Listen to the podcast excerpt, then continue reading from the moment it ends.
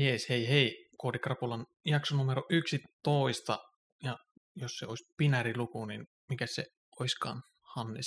Sanoppa no, siellä. Kerro sinä. Olisiko se kolme? Kolme, varmaan se on kolme. Ehkä. Jees, mites Hannes menee?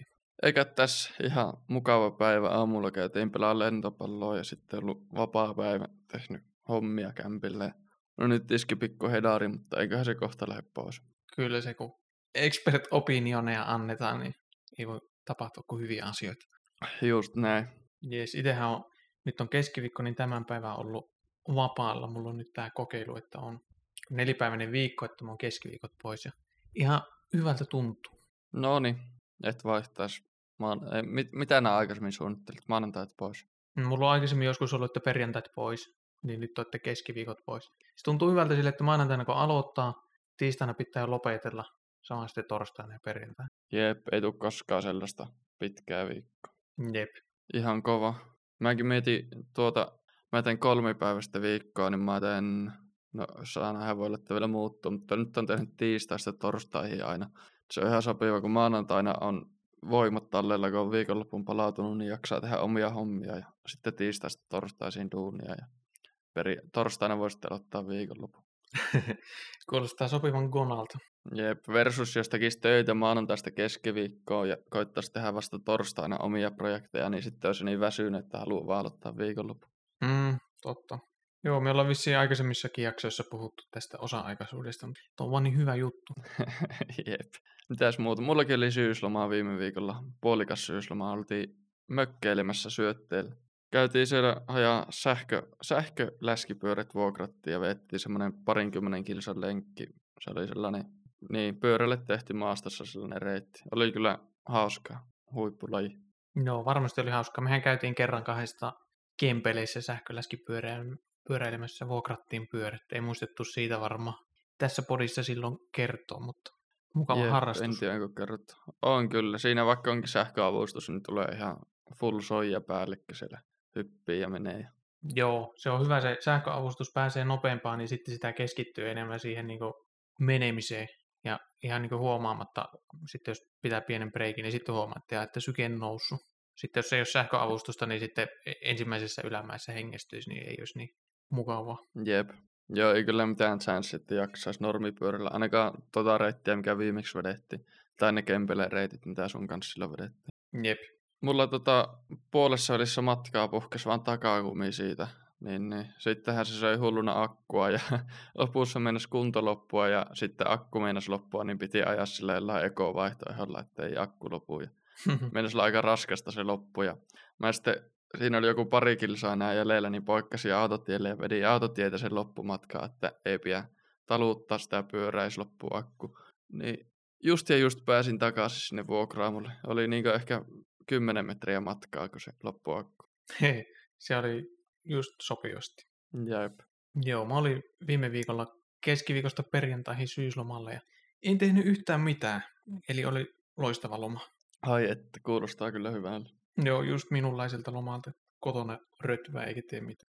Kyllä tommonen sähköläskipyöräilykin kyllä kelpaisi, mutta sitten joskus taas. Kyllä niin kuin oleskelukin maittaa. Se on parasta. Mulla alkoi uusi jakso koulussa. Tänään olisi ollut eka päivä, mutta tota, ei ole enää etänä tunteja, vaan pitää mennä kampukselle. Niin en ainakaan tänään jaksanut mennä, enkä varmaan jaksa, niin voi olla, että koulu jää sitten tähän. Mm.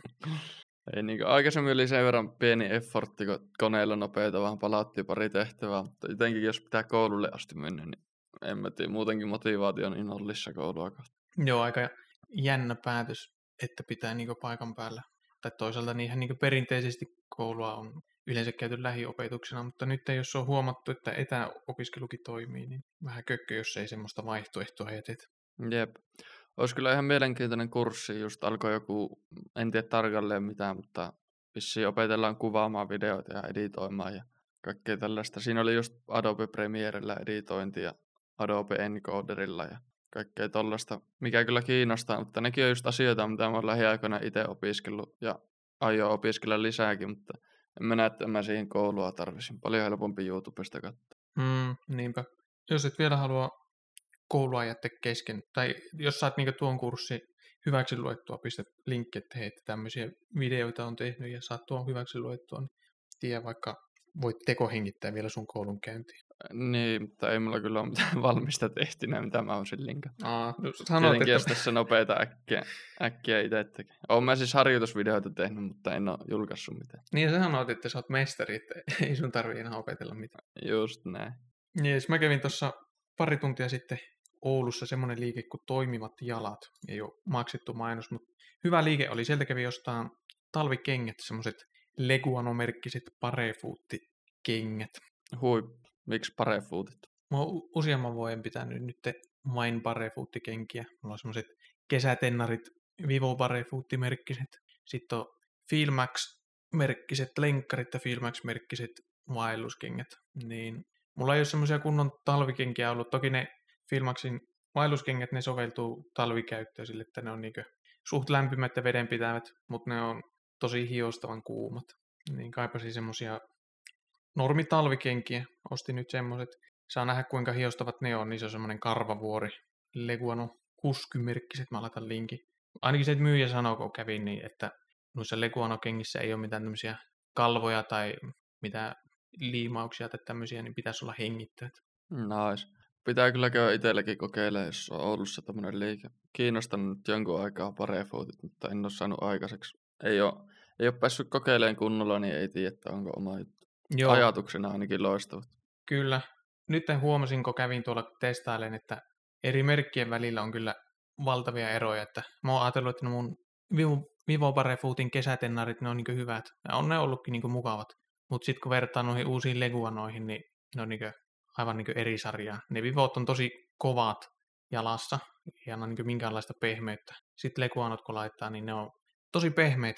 Toki ne on myös silleen taipusat, että soveltuu barefootikengiksi, mutta siinä on joku, oliko joku seitsemän milli semmoinen pohja ja tosi pehmeä, että noilla on kyllä paljon mukavampi kävellä. Ajattelin kesä, keväällä ostaa sitten Leguanon kesätennaritkin, koska oli niin hyvän tuntoiset, kun niitäkin kokeili. Eikö seitsemän milliä aika paljon barefootteja? Varmaan. En muista, en tiedä muistanko oikein, että oliko se seitsemän milliä, mutta anyway, noi pohjalliset on semmoiset, ne niinkö taipuu, voit rullata ne, rullata ne ihan tuota rullalle. Ja niissä ei ole juuri mitään niin jäykkyyttä, että sinänsä kuulemma pitäisi soveltua tuommoiseen parefuuttikäyttöön oikein hyvin. Jep, varmasti kevyet jalassa ja sitten kun oppii kävelemään niille tai askel tottuu, niin jalalle hyväksi. Jep. Ja Jep. sitten tällaisissa on myös aika leveä lesti yleensä barefoot-kengissä. Normitennareissa tuntuu olevan. En mä tiedä, onko mulla normia leveämpi jalka, mutta tuntuu, että ne aina puristaa sivuista. Joo. Sitähän sanotaan, että kyllä se kenkä muotoutuu, mutta jos on kovin jäykät kengät, mä luulen, että siinä käy niin, että jalka muotoutuu ja jalka menee ihan linttaan. Jep. En tiedä, itsellä on ihan lintat jalat muutenkin, kun harrastaa kiipeilyä ja ne kiipeilykengät on sellaista, että ne pitää väkisin tunkea jalkaan koko ajan solomassa. Jep, ne on vähän jäykät ne kiipeilykengät. Onkohan olemassa jotain parefuuttikiipeilykenkiä? Voisi olla aika metat. Niin, en mä tiedä, en ainakaan törmännyt. Tota, legu, mikä se on se merkki? Leguena. Legu... Leguano. Joku legu, Leguano. Mm. Maksaa aika paljon, mutta jos on noin hyvän tuntoiset jalassa, niin sitten varmaan rahaa arvostaa. No joo, mun parhaat kengit tähän asti, no talvikengit. Ne maksoi kaksisataakolmekymmentä, silleen aika arvokkaat, mutta mulla on aikaisemmatkin kengät useamman vuoden aina kestänyt ja en epäile, etteikö nuokin kestäisi, niin sinänsä hyvä vastinetta tulee rahoille. Jep. Jees, ehkä se riittää kengistä. Ajankohtaista vielä semmoista, että Microsoft PowerToysista tullut jälleen uusi versio. PowerToys on siis Windowsille tämmöinen softa, jossa tulee pieniä softia, tämmöisiä utility-tyyppisiä sovelluksia. Ja tuossa versiossa nolla pilkku neljäkymmentäyhdeksän tuli semmoinen kuin Find My Mouse, silleen, että jos aina välillä hiiri hukassa, että mistä se löytyykään kursori, niin jos tupla painaa vasenta kontrollia, niin tulee hiiren ympärille tommoinen, tämä oikeastaan niin näyttö pimenee, mutta sitten hiiren ympärillä on tommoinen vaalea ympyrä, niin silleen löytää helposti hiiren, että katso, että missä on valoa. Aha, cool. PowerToys, se on kyllä kova. Saa nähdä, mitä kaikkea siihen ajan myötä tulee uusia. Jos kiinnostaa tosta enemmän, niin meillä on jakso, missä me ollaan hypetetty sitä. Jep, taisi olla heti eka jakso. Saattaa olla. Tuosta Find by Mouseista vielä semmoinen, että on siis ilmeisesti tehty sitä varten, että jos hiiri on hukassa, niin sen löytää. Mutta mä hoksasin, että tossahan on pari muutakin hyvää käyttötarkoitusta, että jos vaikka jakaa ruutua, on jotain pari koodausta, niin sit sä voit niinku pistää tuon Find My Mousein päälle, eli tupla klikata vasenta kontrollia ja näyttää, niin kuin, siirretään fokuksen jonnekin hiirelle, että hei, että tänne, tänne niin osoitan, että täällä on kyse. Ja vastaavasti, mm. että jos niin kuin, teet vaikka jotain YouTube-videota screencastäystä teet, niin siinä pystyy myös hyödyntämään tuota, niin ei tarvitse sitten jälkikäteen jollain, millä tuota videota editoikaan, niin tehdä tuommoisia efektejä. Jep, ihan catch. En tiedä, muistanko väärin. Mun mielestä Windowsissa on joku omakin tollainen, että kun jostain tuplaklikkaa, se pitää laittaa asetuksista päälle. Niin sitten hiire, hiiren kohdalla tulee sellaisia, miten sitä kuvailla, sellaisia palloja värähtelee hetken aikaa. Mm, totta. Joo. Tämä on ehkä radikaalimpi tämä Find My Mouse, joka tulee PowerToysissa, kun tässä muuten koko näyttö himmenee. Silleen tulee niin tumma kalvo, mutta hiiren ympärille ei. Tai kursorin. Jep. Mutta mikäs meillä oli päivä ai? Jakso numero yksitoista. Vähän mietittiin, että jos puhuttaisiin Windows yksitoista, se tuli tässä, on kai siitäkin varmaan jo kuukausi kaksi. Mutta ei ole kumpikaan kokeiltu, niin ei tuota varmaan osattaisi sanoa siitä mitään. Puhutaan sitten Eleventystä. Sopii sekin jakson numero yksitoista aiheeksi. Jep, meidän koodikrapula piste fi-sivu käyttää Eleventyä ja Preactia. Puhutaan ensin Eleventystä ja sitten lopussa vähän meidän koodikrapula-setupista.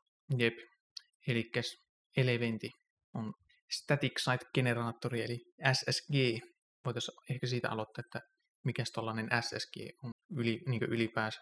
Joo, kerro sinäkö kuitenkin osaat selittää paremmin. Joo, jos miettii sellaista perussaittia, niin perussaitti toimii monesti silleen, että kun käyttäjä avaa selaimella jonkun osoitteen, niin sitten serveri prosessoi sen requestin ja tekee jotain juttuja ja sitten palauttaa lopulta H T M L tai jotain muuta dataa, JSONia. Niin tollainen on niin perussaitti. Ja versus Static Site Generaattori, niin kuin Eleventy, niin siinä jo buildivaiheessa tehdään tämmöinen staattinen saitti. Eli sulla on jotain sisältötiedostoja, esim. Markdown-filuja. Yksi sivu voi olla vaikka yksi Markdown-tiedosto, niin siitä tehdään bildivaiheessa tämmöinen staattinen H T M L-filu tai joku muu staattinen filu, vaikka JSON-filu. Esimerkiksi jos sulla on sellainen, sanotaan sulla on tietoja sivu sun saitilla, niin sitten sulla on semmoinen tiedosto kuin tietoja piste m d, Markdown-tiedosto. Siitä pyöräytetään sitten semmoinen tiedosto kuin tietoja piste h t m l, staattinen sivu. Niin sitten Sitten kun sä uppaat ton sun saitin tai noin staattiset H T M L-filut jonnekin serverille, niin sulla ei niinku tarvi jokaista requestia erikseen niinku prosessoja serveripuolella, vaan sulla on se staattiset H T M L-filut, jotka sä palautat. Jep, loistava simppeleihin sivuihin, missä ei ole mitään monimutkaista, ei tarvitse mitään dynaamista dataa näyttää tai jotain. Ekana tulee just jotkut blogit mieleen, sunkin blogi taitaa. Onko siinä Eleventy käytössä? Joo, kyllä. Jep. Joo, tuollaisissa staattisia H T M L-filuja, kun tarjoilee, niin sehän on todella nopeaa. Ei tarvitse niin sitä requestia prosessoja ja ei tarvitse muutenkaan. Se backeri on yksinkertainen, kun sulla ei tarvitse olla siellä mitään backerijuttuja, ei tarvitse niitä setuppaa. Jep. Olet kirjoittanut tänne, että voi kääntää muuksikin kuin H T M L-ksi, esimerkiksi JSONiksi, niin mitäs toi meinaa? Niin, että jos sulla on vaikka se joku sisältötiedosto, niin tällaisissa S S G-ssä, Static Site-generaattorissa, yleensä varmaan käännetään niin H T M L-filuiksi, koska niitä selaimet osaa rendata, rendata ja näyttää tuota, niin kuin muitakin sivuja. Mutta sitten sä voit lisäksi vaikka JSONiksi kääntää. Mulla omalla, omassa blogissa esimerkiksi on niin, että Eleventy pyöräyttää myös R S S-feedit, eli X M L-tiedostoja, niin pystyy R S S-lukija sitten R S S-lukijalla lukee mun blogin sisältöjä ja vastaavasti JSON-feedejä, eli JSON-tiedostoja, pyöräyttää myös Eleventy, eli semmoinen JSON-tiedosto, joka sisältää mun kaikki blogipostaukset sisältöineen. Niin jos on semmoinen R S S-lukija tai muu sisältölukija, joka käyttää tuommoisia JSON-feedejä, niin JSON-feedit on sitten tollaisia lukijoita varten. Ahaa, joo, mietin just, että mikä use case JSON-tiedostoille, niin mutta tota, niin, joku readeri varmaan, jos joku käyttää sellaista. Joo, ja sitten jos haluat niinku ihan niin riippuu, että minkälaista saitte olet tekemässä, mutta jos sulla on siellä jotain dataa, jota haluat tarjoilla käyttäjille useassa muodossa, niin sulla voi olla normisivu, sitten vaikka se H T M L-sivu niin normikäyttäjille. Sitten jos haluat, että joku, tai joku muu käyttäjä, jos haluaa niin tehokkaammin vaikka prosessoida sitä dataa, niin mikä ettei sä voisit sitten sen saman datan tarjota lisäksi JSON-muodossa tai jossain muussa muodossa, jota on helpompi käsitellä, entä kuin H T M L parsia ja sieltä etsiä kaikki data. Mm, totta. Voisikohan käyttää, jos on joku A P I, niin siitä generoi JSONi, mitä joku A P I-endpointti palauttaa, ja sitten jos haluat tehdä joku frontinkin sillä, niin samalla joku selaystävällinen sivu siitä. Joo, jotenkin noin. Toki Eleventy ja muut static site-generaattorit, kun ne pyöräyttää staattiset H T M L-filut, niin sitten jos sulla on joku tämmöinen A P I-juttu, niin JSON sisällöt ja muut, niin nehän, nehän muuttuu aina vain siinä buildivaiheessa, että muuten ne on staattisia. Jep, ihan totta. Mutta joo, se, että kai siinä lepaa aivot sulaumassa. Jatkapa sinä. Joo. Tuohon staattisuuteen liittyen vielä, niin kun on staattisia H T M L ja muita filuja, niin ne voi aika tehokkaasti kakhettaa, kun niissä ei ole mitään dynaamista. Niin sekin sitten voi parantaa perfiä ja vaatii sun päkäriltä vähemmän, kun ei tarvi, tarvi jokaista requestia erikseen prosessoja, vaan kakhesta palautetta jonkun H T M L tai muu filun. Mahdollistaa myös sen, että voi hyödyntää hyvin C D N, Content Delivery Networkia, eli ne on just sellaisia C D N, että ne staattisia filuja tarjoilee jostain niin nopeilta palvelimelta. Saattaa olla vaikka, sanotaan Cloudflare C D N, taitaa olla semmoinen, niin niillä on ympäri maailmaa tämmöisiä C D N-palvelimia, että riippuen missä päin sä itse oot, niin Cloudflare tarjoilee sulle aina niin mahdollisimman lähellä olevasta tämmöisestä C D N-palvelimesta niitä kakhetettuja juttuja. Eli sehän on aina nopeampaa, että jos vaikka kun me ollaan Suomessa, niin jos Suomessa tai jossain lähimaassa on tuommoinen C D N-palvelin, jos sieltä tulee jotain dataa, niin se on varmasti paljon nopeampaa, entä kun tulisi vaikka jostain U S A:sta tai Australiasta sama data. Siis miten joku Cloudflare C D N, onko siellä siis ihan nettisivuja kakhetettuna? Joo, niin kuin staattisia juttuja. Perus on vaikkapa niin kuin kuvia kakhettaa ja C S S-tiedostoja ja JavaScript-tiedostoja. Nehän ei niin kuin usein muutu. Mutta sitten jos on tämmöinen staattinen saitti, niin mikä ettei sen H T M L:nkin voi ihan yhtä hyvin kakhettaa. Sitten jos sulla taas on semmoinen niin normisaitti, että sulla serveri prosessoi sen requestin ja se palauttaa jotain dynaamista dataa, dynaamista H T M L:ää tai muuta, niin semmoisen kakhettaminen ei niin vaan onnistu. Jep, ja siis esim. Cloudflare siis ilmeisesti itsestään kakhettaa niitä, kun ihmiset käy sivuilla, vai mitä? Joo, tämmöistä static site-generaattoria kun käyttää, niin toki riippuu, että minne sä sitten uppaat ne staattiset filut. Esim. meillä toi saitti ja minun blogi, ne, on, ne käyttää Netlify pagesia. Se on semmoinen just tommoseen käyttöön tarkoitettu, että jos sulla on staattisia H T M L ja muita tiedostoja, niin Netlify sitten, heilläkin on tämmöinen globaali C D N-palvelinverkosto, meniköhän termi oikein, niin vei, niin hekin sitten tuota kakhettaa noin H T M L ja muut filut. Jep. Eli se, niin se palvelin tarjoaa ja kakhettaisiin meille Netlify, eikä vaikka joo. Cloudflare, en mä tiedä. Joo. Joo, sitten jos meillä olisi vaikka joku oma palvelin, niin sitten me voitaisiin siihen kylkeen asentaa Cloudflare C D N tai tämmöinen, tai siis ottaa käyttöön. Mutta siis miten vaikka Netlify C D N, jos niillä on kakhessa ne meidän sivut, niin miten se eroaa siitä, että ne palvelee sen kakhesta versus, että ne vaan palvelee sen filuun, jos molemmat on siellä Netlify-palvelimilla kuitenkin. Käyttäjän näkökulmasta tuolla ei varmaan ole niin kuin, sisällön kannalta mitään eroa, mutta sitten jos ne jostain kakheesta tarjoilee, niin se on kai jollain tavalla nopeampi. En ole perehtynyt, että mi- mitä niin kuin on pinnan alla tuommoisissa C D N-jutuissa, mutta jos kakheesta tarjoilee, niin on kai se yleensä nopeampaa, entä kun luet jonkun jutun kovolta etitiedosta, niin sitten tarjoilet ja niin edespäin. Jep, joo, eiköhän ne jotenkin fiksusti, jos sen tehnyt. Joo, vähän hataralta vaikuttaa nämä mun selitelmät. Hyviä kysymyksiä, joihin en ehkä täysin selvästi osaa vastata. Ei, ihan, ihan hyviä vastauksia. Joo, kelvanneet on hyvä tämä podcastiformaatti. Niin kuin web-devaus-podcastissakin monesti sanotaan, että voi niin päätää jostain asiasta ja kukaan ei voi väittää vastaan. Just näin. Sitten tämmöisessä static site-generaattorissa Markdownista ollaan puhuttu paljon, eli Markdownilla voi tehdä filuja varmaan. H T M L:llä voi tehdä templaatteja millä muulla. Niin, nyt puhutaan ehkä siitä niin kuin sisältötiedostoista eikä templaatista, mutta jos vaikka, onko muuta kuin Markdown, millä tehdään niitä sisältöfiluja? Periaatteessa, jos niin kuin puhutaan yleensä static site-generaattoreista, niin sulla varmaan voi olla minkälainen sisältötiedosto, vaan vaikka tekstitiedosto ja muuta. Mutta ainakin Eleventissä taitaa yleisesti olla Markdownia. Sitten se tukee lisäksi muun muassa H T M L:ää. Mä en ole ihan varma, että mitkä on hyviä use caseja semmoiselle, että sulla olisi H T M L-sisältötiedostoja, mutta lienee mahdollista kuitenkin. Jep, varmaan joku corner case löytyy siihenkin. Mm. Eli joo, jos niinku Elementistä vielä puhua, että miten se niin kuin toimii. Eli sulla on sisältötiedostoja, todennäköisesti niitä Markdown-filuja.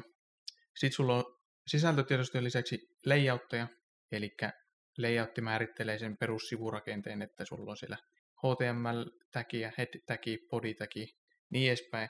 Ja sitten se sisältö, eli Markdown-filun sisällöt, ne käännetään H T M L:ksi ja ympätään vaikka sinne layoutin jonnekin keskelle, vaikka main-täkin sisään. Eli sulla on sisältötiedostoja ja layoutteja. Ne on periaatteessa niin kuin ne palikat, joista, sä sitten muodostuu, tai joista muodostuu ne lopulliset H T M L-tiedostot. Jep, se on supersimppeli loppujen lopuksi, kun alkaa tekemään. Kyllä. Ja meillä on templatekijöiden käytössä Preacti taitaa olla. Elementissä defaulttina Nunjucksi taisi olla. Mä en tiedä, mä en ehtinyt sitä käyttää juuri ollenkaan, niin kuin vaihdettiin Preacti meille käyttöön siihen. Varmaan simppeleitä molemmat. Joo, Nunjucks on enemmän niin kuin perus H T M L, sit sinne pystyy, sanotaan, että sulla on joku muuttuja, jonka haluat jossain H T M L:n keskellä tulostaa, niin sulla on kaksi tämmöistä aaltosulkua, sit muuttujan nimi ja kaksi lopettavaa aaltosulkua. Niin silleen pystyy esimerkiksi muuttuja, vähän niin kuin joku handlebars tai mustache-templaatit, jos on joku kuuntelija joskus käyttänyt. Ja vastaavasti Nunjucksi yep. tukee sitten vaikkapa if-lauseita ja loopeja ja tämmöisiä, ne H T M L:n sekaan voi laittaa. Kuinka paljon eroa näissä eri templaattikielissä on, muuta kuin tietenkin eri syntaksi, mutta onko paljon muita käytännön eroja? Syntaksissa on ainakin eroja. Mainittit, että, ainakin mainittit jotain ifejä ja foreja tuossa aikaisemmin, että onko paljon eri hifi-ominaisuuksia toisessa kielissä?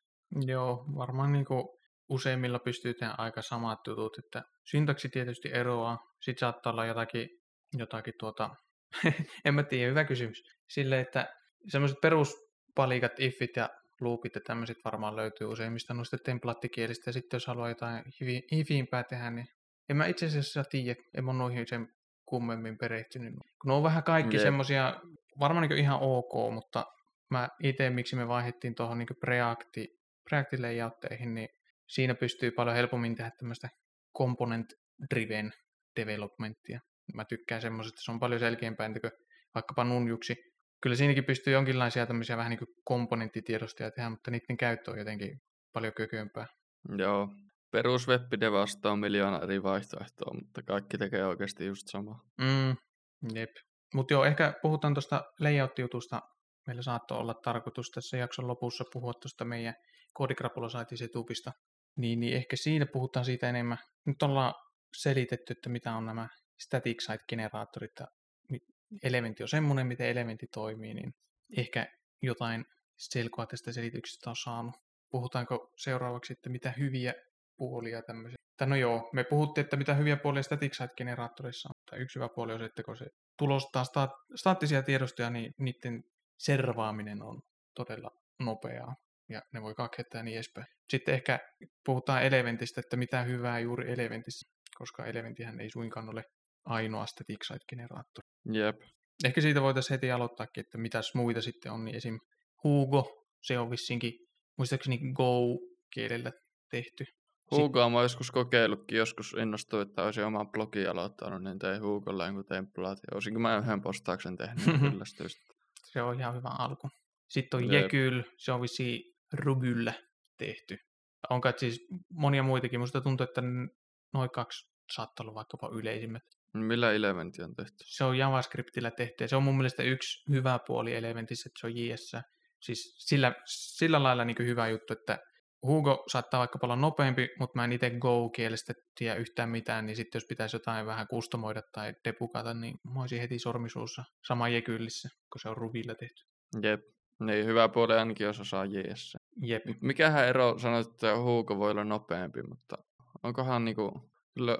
Ehkä jos on joku valtava sivu, mutta kyllä kai Eleventykin on aika valtavan nopea generoinen sivut, ja nehän pitää generoida vain buildivaiheessa, niin onko sillä hirveän paljon edes väliä? Ihan totta. No meidän saitilla, Koodikrapula-saitilla, siellä on sisältösivuja joku kaksitoista. Meillä on kymmenen jaksoa tällä hetkellä. Sitten on etusivu, infosivu ja enkkusivu, koska kolmetoista tiedostoa, sisältötiedostoa. Niin se, niistä Eleventy kyllä suoriutuu tosi hyvin, menee joku kaksisataa millisekuntia, ehkä kyllä se prosessoi ne ja tulostaa H T M L-tiedostot. Sitten esim. Mun blogi, mulla on sisältötiedostoja, tai niitä kuinka monta H T M L-tiedostoa generoituu niin niitä on jo yli sata.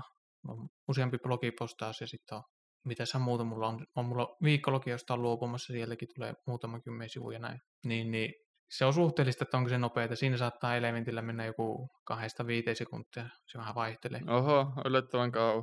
Mm, silleen, että mitä isompi saitti, niin sen kauemmin ymmärrettävästi kestää. Ja eikä, niin jos tekee buildin, tuotantopildin, niin eihän siinä ole väliä, että kestääkö puoli sekuntia vai kymmenen sekuntia vai vaikka minuutin. Kyllä semmoisen kestää. Se on tuossa devausvaiheessa sitten, jos se kestää, alkaa kestää niin kuin montaa sekuntia, niin se on, siinä se on huono juttu. Feedback-luuppi menee liian hitaaksi, että jos teet jonkun muutoksen vaikka layouttiin tai sisältötiedostoon, niin jos sulla menee se kolme sekuntia, että selain päivittyy ja näyttää muutokset, niin se alkaa olla tosi kökkö. Mm, hyvä pointti, Naatelu. Siksi mä oon itse miettinyt oman blogin kohdalla, että jos mä vaihtaisin elementin johonkin toiseen, en vielä tiedä mihin. Jep. Sitten hyvistä puolista meillä on muikkarista suht helppo, kunhan oppii käyttämään. Jep. Ihan hyvä pointti. Mulla on, pitää vaan sanoa Koodikrapula piste fi istä tota, tullut vähän sellainen kuva. Jotenkin meillä on Eleventy ja Preact käytössä. Nää se tuuppasit sen Preactin toimimaan. Ja jotenkin mä väkisin halusin Hacktoberfestiin aikaan tehdä sinne pull requestit. Oli jotenkin väsynyt ja koko ajan tekemistä ja sitten siinä nopeassa ajassa saat tehtyä ne pullarit. Vaikka se onkin simppeli projekti, niin siinä tuli vähän sellainen fiilis, mikä ei toimi ja miten tämä pitäisi toimia. Mutta tota, kyllä se hetken päätä hakkas seinää, niin sitten loksahti kaikki. Joo, kyllä. Ehkä jos olisi Preactin tilalta just se Nunjuksi defaultti käytössä, niin olisi vielä simppelimpi. Mm, kyllä. Et perusidea Eleventissä on tosi simppeli, että sulla on sisältötiedostoja ja layoutteja, niistä pyöräytetään jotain staattisia filuja. Sitten varsinkin tuon Preactin käyttöotto, se vaati vähän hässäkkää ja näin. Muutenkin mä oon niinkö, jaan sun mielipiteen tuossa, että tuntuu jotenkin niinku turhan monimutkaiselta ja hauraalta tää himmeli. Jep. Zero runtime frontti, mitäs se meinaa? Niin, vielä niistä, että mitäs muita static site-generaattoreita on, niin esimerkiksi Next.js ja Gatsby. Gatsby, molemmat on myöskin JavaScriptillä tehtyjä tommosia static site-generaattoreita. Okei, Next.js saattaa, se saattaa olla nimellä joku framework, mutta käytännössä sitäkin voi käyttää staattisten saitteen tekemiseen. Niin molemmat, on, molemmat käyttää niistä Reactia, eli kun sä teet saitin Nextillä tai Gatsbyllä, niin ne outputtaa semmoisen React single page appiksen, eli selaimelle tarjoillaan Reactia, sit sun J S-pumplet ja sit siellä on niinkö client-side routingi käytössä, kun navigoit sivuston sisälle ja näin. Niin versus taas sitten Eleventy. Eleventy ottaa ihan erilaisen lähestymistavan, että Eleventy ei oletuksena tarjoa sun fronttipuolella mitään. Eli niin kuin bring your own frontend ei ole mitään React single page appia eikä mitään muutakaan, että sä saat niin ihan tyhjästä aloittaa sen, että mitä sä niin kuin, minkälaisen frontin sä teet. Käytätkö, käytätkö siinä Reactia vai et vai sun päätettävissä? Jep, selkeä.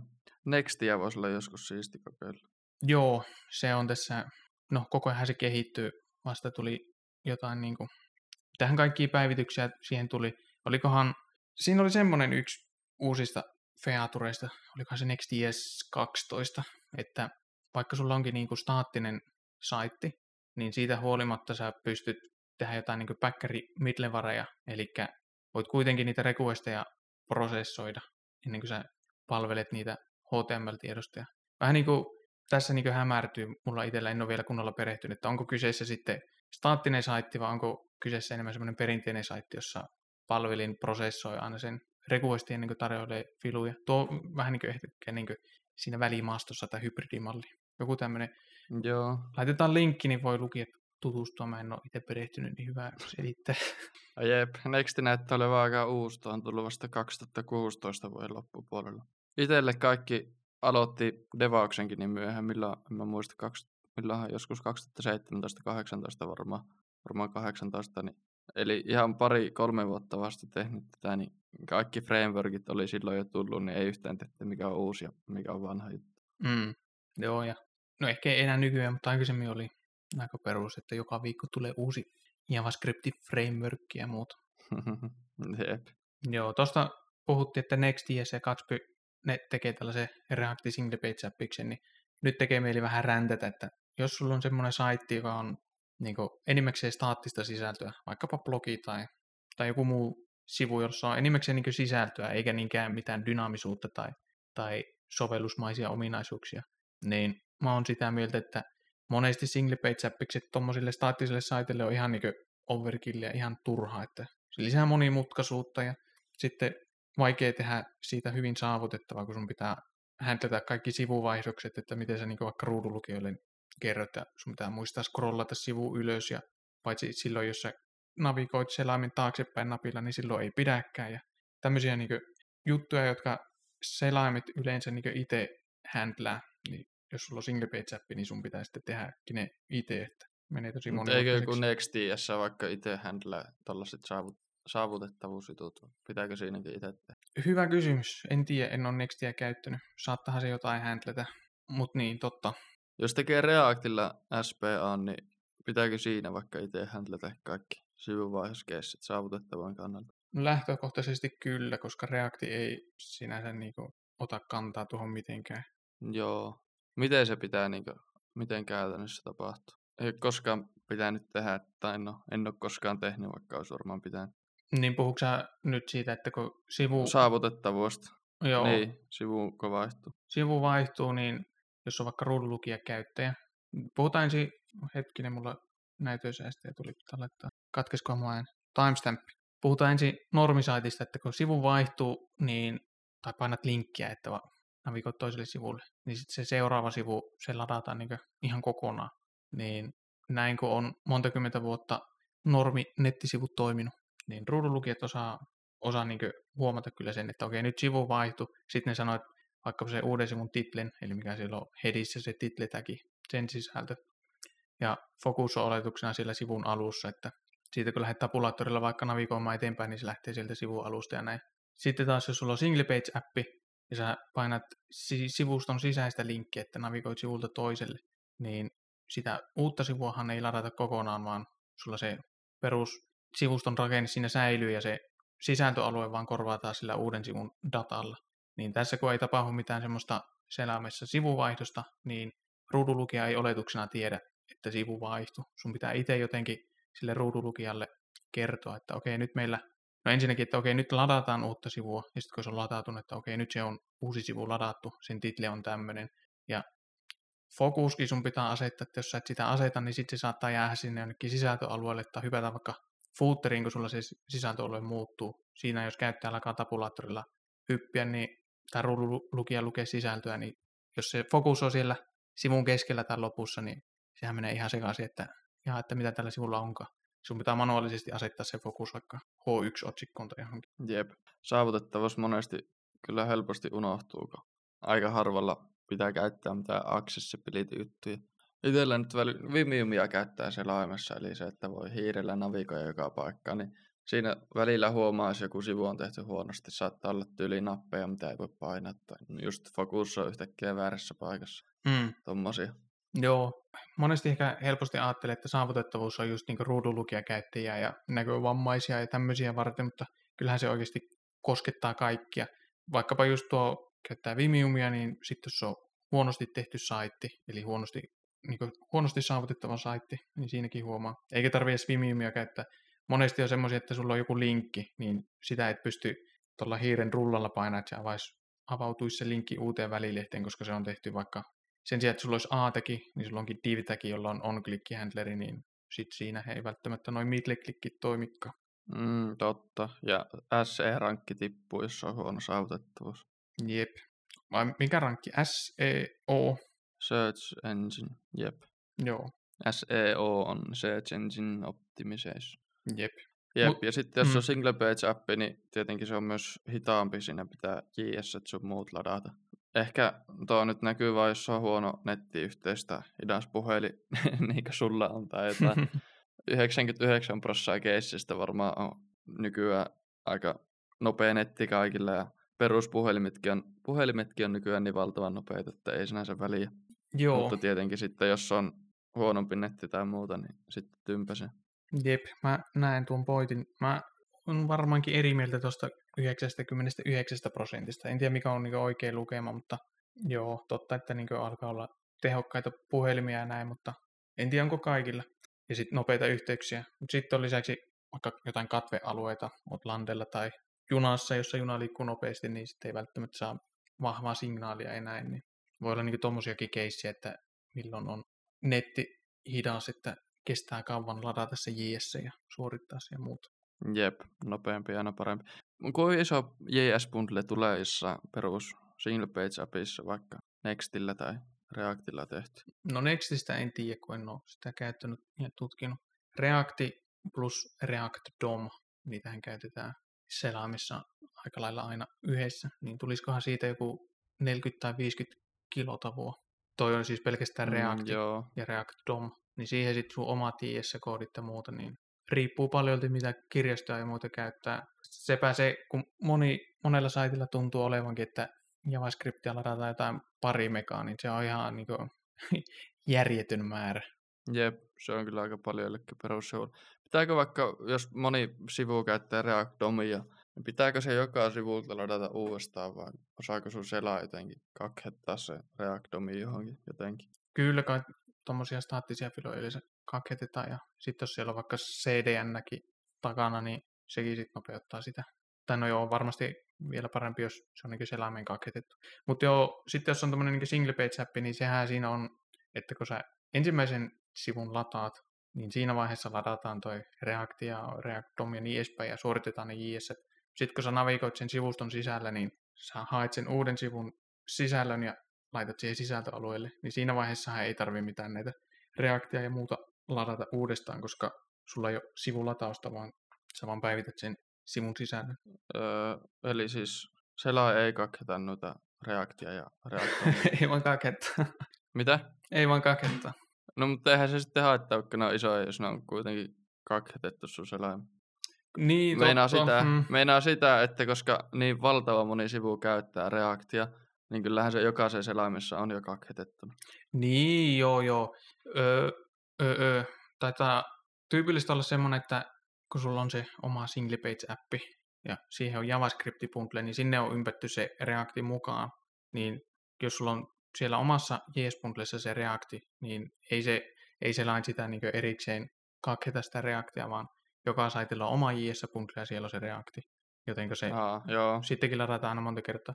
Toki voi olla niin, että jos vaikka jostain C D N-stä lataa React-kirjaston, niin sittenhän se voi olla niin eri, eri saitilla. Jos, jos niin usealta saitilta ladataan joku JavaScript-tiedosto yhdestä C D N-stä, niin sitten siinä voi niin hyötyä just tuosta, että koska se samasta paikasta ladataan, niin selain voi kakettaa se ja näin.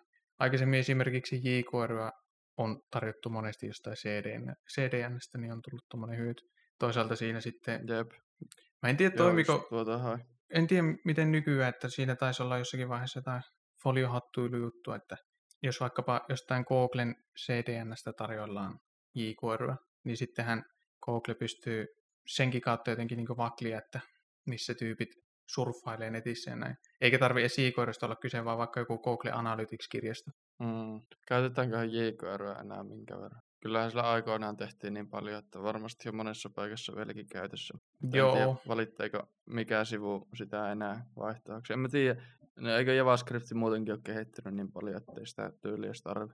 Joo, mä veikkaisin, että tai niin, kun sitä on vanhoilla saiteilla käytetty, niin eihän se sieltä mihinkään katoa, ellei sitten jotain sivustoa kokonaan uudisteta ja oteta vaikka sen tilalle Reactia käyttöön. Veikkaisin, että ei sitä paljon niin kuin uusiin projekteihin käytetä. Toisaalta mä tiedostan sen, että mä itse elän tämmöisessä React-kuplassa. Kaikki käyttää Reactia. Jep. Jep, ihan totta. Joo, mennäänkö sitten huonoihin puoliin? Joo, eiköhän tuossa ollut jo tarpeeksi sivuraiteilla. Niin Eleventin huonoja puolia. Yksi on tuo, josta jo puhuttiin, että se toisaalta on aika nopea, mutta toisaalta sitten hidas. Että mun omalla saitilla välillä kesti niin, että bildi saattoi kestää yli kymmenenkin sekuntia. Se oli devausvaiheessa tosi, tosi kökkö, että se feedback loop oli niin hidas. Se, että miksi siinä niin kauan kesti, niin mulla oli le- layouttikielinä P U K, P U K-kieli tai tämmöinen templaattikieli. Niin se on tota, mä sitä tutkailin, niin Eleventti käyttää sitä vähän kököisesti, että se ei kakheta niitä pukki-layoutteja. Mä oon siitä tehnyt issuen tonne Eleventti-repoon. Ei siihen kukaan mitään reagoinut. Mutta silleen, että kokeilin, muokkasin Node Modules-kansio alta sitä Eleventtiä, miten se käyttää pukkia. Sinne lisäsin kakhetuksen, niin se niin aika reilusti lyheni se aika en muista miten, mutta jos vaikka kymmenen sekuntia aikaisemmin kesti bildit, niin kakhituksen jälkeen jotain pari sekuntia ehkä. Cool, joka olet blogipostauksen kirjoittanut? En oo. Kyllä se kävi mielessä, mutta en ole jaksanut. Blogipostausten tekeminen, se on niin aikaa vievää. On se issuin tehnyt, siellä on joku sattumalta sen löytää. Laitetaan linkki toki show notesiin. Onko Eleventy kuin aktiivisessa devauksessa? On se. Tässä joku viikko sitten tuli ykkösversiosta beta.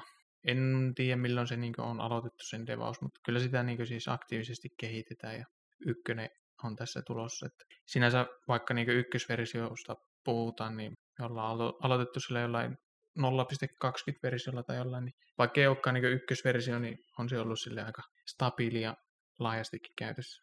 Jep. Huonoja puolia. Nime, nimeämiset saattaa olla välillä sekaavia tai nimijutut. Sisä, sisältö meni itsekin sekaisin. Sisällöt on templateja ja layoutit on special templateja. Aika, no on vähän sekaavia kyllä. Sisältö voisi olla content ja layoutit voisi olla layout mun puolesta. Jep. Yleensä jos mä puhun niinku templateista, niin mulla tulee just meille joku layoutti tai semmoinen niinku joku rakenne, johon laitetaan jotain sisältöä. Mutta Elementissä se onkin silleen, että sisällöt on template-filuja. Sitten layoutitkin on periaatteessa templateja, mutta ne on special templateja, että niistä layoutista ei tehdä niinku H T M L-tiedostoja niinku sisältötiedostoista, vaan niihin vähän niinku ympätään noi sisällöt ja bla bla bla. Et sekava selitys, mutta niin se on toi nimeäminenkin. Siellä on templaatteja, special templaatteja ja niin edespäin, niin huonot nimet keksi. Jep. Sitten mulla ei ole mitään hajoannusta seuraavista pointeista, niin selitäpä sinne. Semmoinen, että globaali nimialaruus saastuu. Eli kun sulla on vaikkapa Nunjucks layoutti. Eli paljon globaaleja. Onko, että paljon globaaleja? Niin, globaaleja muuttuja ei näitä. Sulla on vaikka Nunjucks-templaatti ja sä haluat siellä käyttää jotain dataa, niin tietääkseni Nunjucksissa ei ainakaan mitenkään järkevästi pysty importata mitään tämmöistä datafilua. Jos sulla on JavaScript-tiedosto, niin sä voit laittaa, että import config from config.js. Sieltä tulee sitten config-objektia ja voit käyttää vaikka config-objektin arvoja ja näin.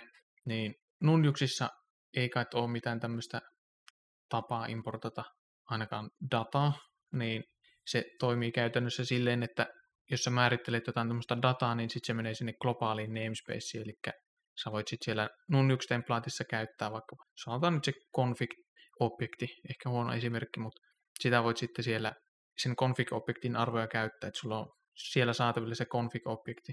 Niin toi menee silleen sekaavaksi, että mitä kaikkea dataa sulla on vaikkapa saatavilla siellä. Kaikki menee siihen samaan globaaliin laariin, niin se on vähän epäselvää, tai epäse- sekavaa. Jep, tuli tosta mieleen. Muistaa silloin, kun opettelin devaamaan ja ei ollut state management tai mikään tällainen vielä tuttu käsite, niin mä mietin aika pitkä, että miksei kaikki on vaan globaaleja muuttujia. Se olisi paljon simppelimpi sillä tavalla. Joo, ehkä niin kuin pienissä jutuissa ja alussa voi olla simppeli, mutta mitä pidemmälle pääsee, niin mä luulen, että sitä sekavammaksi ja vaikeammaksi se menisi sitten. Jep. Elementissä muutenkin noin nimiavaruudet tai nimeämiset välillä epäselviä, että esimerkiksi kun sä teet, että sulla on layoutti, niin sit sulla on se sisältötiedosto, josta tulee sisältö siihen layouttiin, niin se sisältö on nimellä content, mutta joissain tapauksissa sulla onkin data-objekti ja sen alla on niin data.content, joka sisältää se sisällö. Ja joskus sulla taas on joku niin page-objekti, joka sisältää page.content, se on se sisältö. Tai sitten saattaa olla page.data.content ja niin edespäin. Mä en ole edes ihan varma, että mikä on milloinkin, että tuo on niin epäselvä, että eri tilanteissa saattaa olla niin eri nimet ja tälleen, että se datan rakenne ja nimeämiset, ne on välillä epäselviä Elementissä. Totta, tuo oli yksi, minkä itsekin huomasin tuossa vähässä ajassa, mitä on tota meidän Elementi-saittia devaan. Jep. Vähän niin kuin voisi verrata silleen, että jos sä teet jotain React-appista ja sitten käytät jotain React-komponenttia ja sä et ole koskaan varma, että mitä propertyjä tai mitä proppeja joku komponentti vaikka ottaa vastaan, eikä sulla olisi mitään autokompleteja, niin sun pitää aina tsekata jostain tai vaikka trial and error, testaa jotain proppia, että toimiiko, no ei toimi, että toimiko tämä toinen proppi, no tämä toimii. Että vähän sama Elementissä, ja varsinkin jos käyttää jotain tuommoista Nunjucksia tai muuta layouttikieltä. Joo, ja kovin hyvä D X. Jep, D X, Developer Experience. Jep. Sitten vielä huono puoli Elementissä, että ei suoraan tue E S-moduuleita. Niin, niin. Mulle on varmaan, mulle on nyt kun miettii, niin epäselvä. Selitäpä eli viisi, mikä on E S-moduuli. E S-moduulit on niitä, että sulla on JavaScript-tiedostoja ja sä haluat, sanotaan, sulla on JavaScript-tiedosto a.js ja b.js. Sitten sä haluat siellä a.js-tiedostossa importata jotain siltä b.js-tiedostosta, niin ensinnäkin sun pitää b.js-tiedostossa jotain exportata, sulla on vaikka export default jotain, tai sitten export const phone yhtä kuin var, eli sieltä exporttaat asioita, ja miten sä sitten a.js-tiedostossa saat niitä käyttöön, niin sulla on se import foo from b.js ja niin edespäin. Niin E S-moduulit on just toi sydämi, että miten niinku exportataan asioita J S-tiedostoista ja miten sitten importataan niitä muihin. Aa, moduulit on joku ihan perus J S-ominaisuus vaan. Toi on suht tuore, en nyt tiedä kuinka tuore, mutta aikaisemmin Node.js:ssä on ollut Common J S-moduulit käytössä. On siis vieläkin, pikkuhiljaa ollaan siirtymässä missiin E S-moduuleihin, mutta on niin kuin molempia käytetään rintarinnan. Niin Common J S-moduulit, ne on sitten siihen tyyliin, että sulla on se exporttaus siellä B-tiedostossa on silleen, että module.exports on jotain, vaikka joku objekti, sä exporttaat sieltä objektin. Ja sitten a.js-tiedostossa, kun sä haluat importata, niin sen sijaan, että sulla on import foo from b.js, niin sulla onkin sille, että const foo on yhtä kuin require b.js. Eli käytännössä Aa. niin toi syntaksi on niinku eri, ja on niissä niinku siis muitakin yksityiskohtaisempia eroja, mutta näin niinku syntaksin näkökulmasta tuo on niinku... Joo, mutta ilmeisesti E S-moduulit on uudempi, modernimpi tapa käyttää. Joo, kyllä. Joo, joo, mä oon välillä aina miettinyt, joskus välillä tulee vastaan toi module.exports, että miksi tuota käytetään, mutta varmaan jostain legacy-syystä. Joo, Eleventy ei siis tue noita E S-moduuleita, niin se käyttää itse itse niinku omissa filuissaan ja näin, niin niitä common, common J S syntaksia ja muuta, eli module.export ja niin edespäin, niin ei siinä sinänsä mitään, jos on jommat kummat käytössä, mutta sitten kun yrittää molempia käyttää sekaisin, niin ne ei aina niinkö sovi hyvin yhteen ja siitä sitten tulee murhetta. Jep. Siinä ja... oli hyvät ja huonot puolet. Tuota, me alussa käytiin muitakin, joku Hugo oli ainakin yksi static-generaattori, mikä oli Golla tehty. Onko muita tämmöisiä suosittuja, mitkä on J S:llä tehty? Static-generaattoreita. Next.js mainittiin ja Gatsby mainittiin. Katsotaanpa jamstack piste org. jamstack piste org toi jammat tulee vissiin sanoista, mistähän se tuli. Anyway, jamstack piste org, niin siellä on tuota, olikohan täällä mainittu lista, täältä katsoo site generators. Joo, täällä on tuota hyvä listaus tämmöisistä static site generaattoreista. Tällä hetkellä tää näyttää, että olisi kolmesataakolmekymmentäkolme generaattoria. Tässä voi sitten filtteröijä kielen perusteella. Täältä esimerkiksi valitse, että mitkä on tehty JavaScriptille, niin tämä löytäisi taas kaksikymmentäseitsemän generaattoria. Sitten jos haluaa vaikka, voi valita noita template-kieliä, eli millä tehdään layoutit ja muut. Jos mä haluaisin vaikka Reactia käyttää, niin mä voin täältä listasta valita Reactin, niin tämä löytää kaksitoista generaattoria. Eli kaksitoista JavaScriptille tehtyä generaattoria, jossa sä voit tehdä React-layouttia kautta templaatteja. Niin. Joo. Täällä on Next.js, Gatsby, sitten on Docusaurusta ja Astroa, se on aika uusi. Tämmöinen staattisen sivun generaattori, ja ainakin ajatuksena sen verran simppelit on varmaan. Aika moni halunnut koodata oma. Joo, juuri näin. Entä, mikäs meillä on, ollaan foreshadovattu, että puhutaan tässä meidän koodikrapula piste fi stackista, niin mitäs me käytetään? Oikeastaan niin sitä, niin semmoinen info, että meillä on uusi domainikin. En tiedä, ollaanko mainittu missään, kun krapu piste la, sillä pääsee koodikrapula piste fi. Aika siisti. Oo, esimerkiksi krapu piste la kautta kysy, niin sieltä pääsee meidän, se on tota, uudelleenohjaus tuonne Google Formsiin, pääsee meille esittämään kysymyksiä ja muita. Tai krapu piste la kautta kymmenen, niin pääsee kymmenennen jakson show notesiin. Jep, aika original domain. Joo, toi .la, T L D, top level domain, niin se on Laosin domain päätä. Minkä? Laos. Mikä se? Laos. Laosin demokraattinen kansantasavalta, eli Laos Aa. on seitsemän pilkku yksi miljoonan asukkaan sisämaavaltio Kaakkois-Aasiassa. Ahaa. Niin just, aina oppii uutta. Niin, Koodikrapula-saitin Elementissä ja Tuppi, niin meillä on Preacti käytössä. Elementti kun tukee tämmöisiä JavaScript-templaatteja tai layoutteja, niin sitä kautta se tukee sitten myös Preactia. Silleen, että J S X me ei voi käyttää, simppelisti, koska Elementti ei sitä tue, mutta meillä on H T M L-kirjasto käytössä, eli J S X-sijaan meillä on JavaScriptin template-stringejä, yep. jotka näyttää vähän niin kuin J S X:ltä, niin sitä kautta ei tarvita niin kuin buildivaihetta, niin voidaan käyttää Preactia ja vähän niin kuin J S X:ää. Jep, eli käytännössä kirjoitetaan H T M L sitten siihen Guotemerkit, backtickit ja sinne, no käytännössä J S X:ää sinne sisään. Kyllä. Mä oon tuosta kirjoittanut blogipostauksen, että J S X versus H T M L, niin linkataan show notesihin, siinä on jotain eroavaisuuksia. Jep. Onko meillä mitään järkevää sanottavaa myös etuupista? Vaati, vaati säätöä ainakin jonkun verran. Joo, vaati säätöä, että säätön Preactin käyttöä ja näin, niin mulla on välillä nyt tuntunut, että mitä hyötyä toi niin Elementti meidän tapauksessa tuo, että mä en ole ihan varma, että jos me tehtäisiin itse alusta asti, niin olisiko se jopa selkeämpi.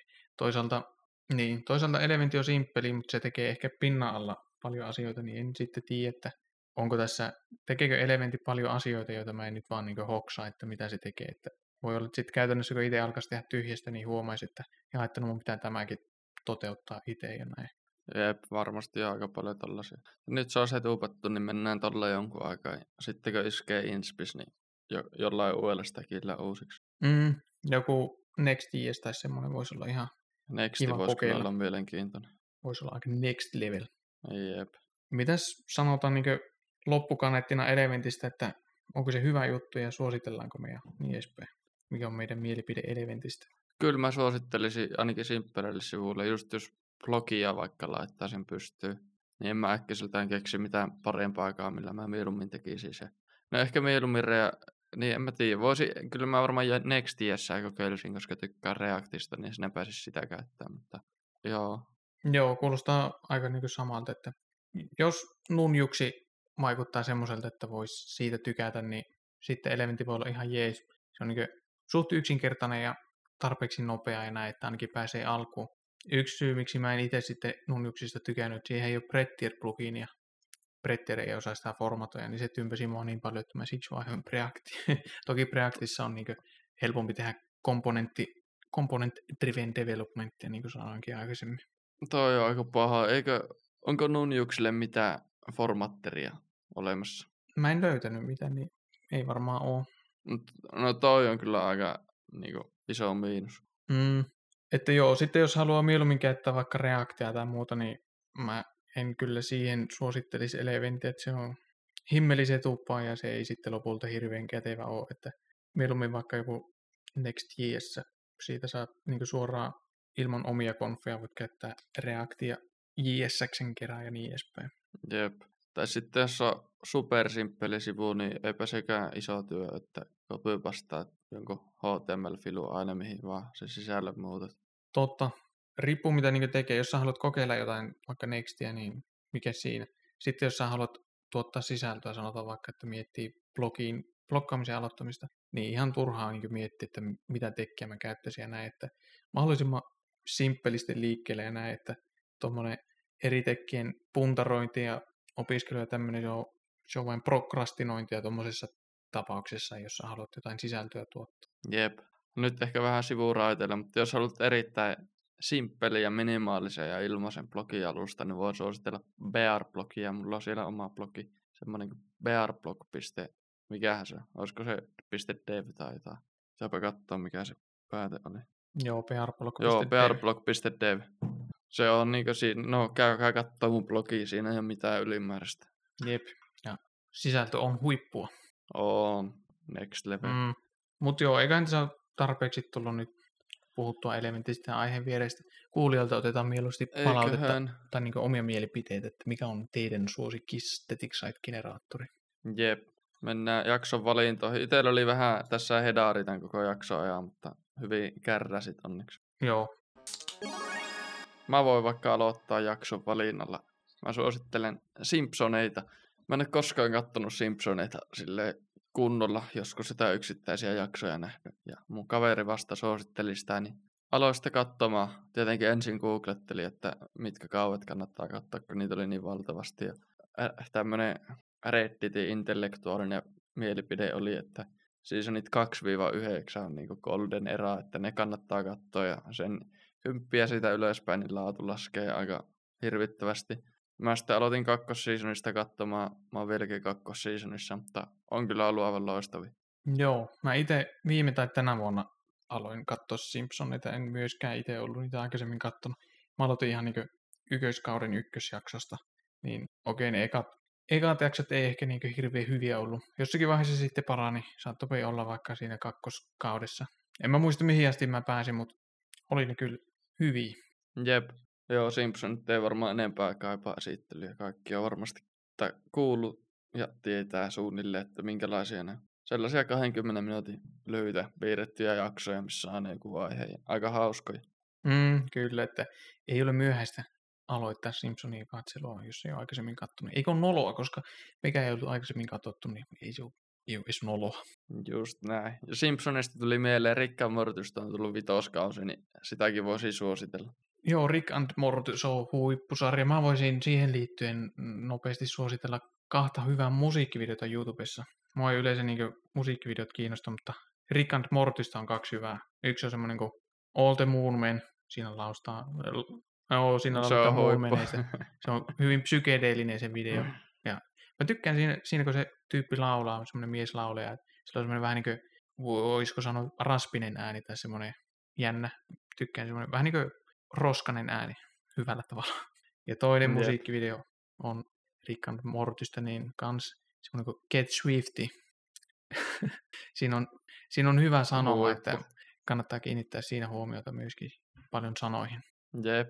Rick ja Morty on huippu, kun niillä on just YouTube-kanavalla kaikkea jaksoihin liittyviä musavideoita ja no ei enää ns. Liity jaksoihin, lyhyitä pätkiä. Niin onko siellä jotain niin kuin, vähän niin kuin, mitä ei jaksoissa ole ollut, niin jotain muutakin? On mun mielestä ihan. Siellä on monta lyhyttä animaatiota niin rikkamörtystä piirretty, mutta ihan erilaisella okay, tyylillä. Okei, täytyy tsekata. Jep. Mikäs sun Joo. suositus? Jakson valinta kautta suositus. Semmoinen kuin miniature kalendar. Tämän en muista mistä löysin. Jossakin tuli kuitenkin vastaan. Tämä on jonkun japanilaisen tyypin nettisivu kalenteri. Silleen, että joka päivä se julkaisee yhden kuvan tämmöisestä miniaturejutusta, jonka on tehnyt. Mikä on miniature suomeksi? Miniatyyri. Pienoismalli. Eli se tekee tämmöisiä pienoismallijuttuja, jossa on niinku vaikkapa luonnosta jotain esineitä tai muita niinku pieniä tavaroita. Ja sitten se on tehnyt semmoisia askarellu pikkuukkeleita. Esimerkkinä voisin suositella, tämä näyttää olevan myös Instagramissa tämä tyyppi, Tanaka Tatsuya. Niin tämmöistä Instagramiin laittanut tämmöisen kuvasarjan. Tässä on teemana rautatieasema, niin tästä huomaa hyvin, että miten niin monipuolisesti tämä käyttää juttuja. Ensin tässä on esimerkiksi juna, joka on tehty jostain tämmöisestä vessapaperirullista ja sitten näkyy tämmöinen juna-asemalaituri. Siinä on tämmöisiä kaiteita ja muita, ne on tehty hetkinen.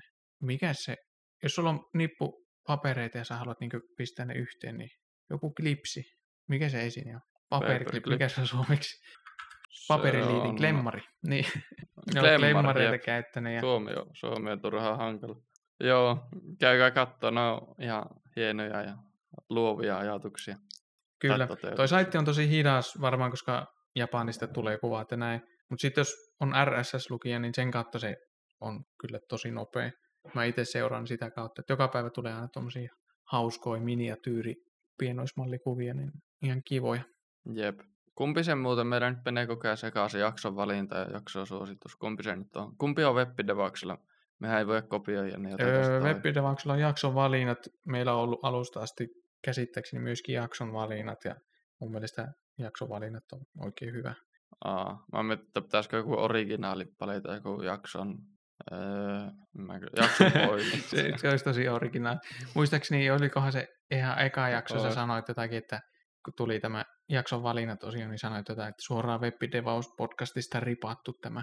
Aa, niinhän se onkin. Mut joo, jakson valinnat kautta suositukset, hyviä juttuja enemmän. Jep. Joo, jos jaksoit kuunnella tänne asti, niin hienoa. Meitä voi seurata Twitteristä. Seuraavaksi tulee jaksoa toivottavasti tästä kahden viikon päästä. Jep. Moi. Moi.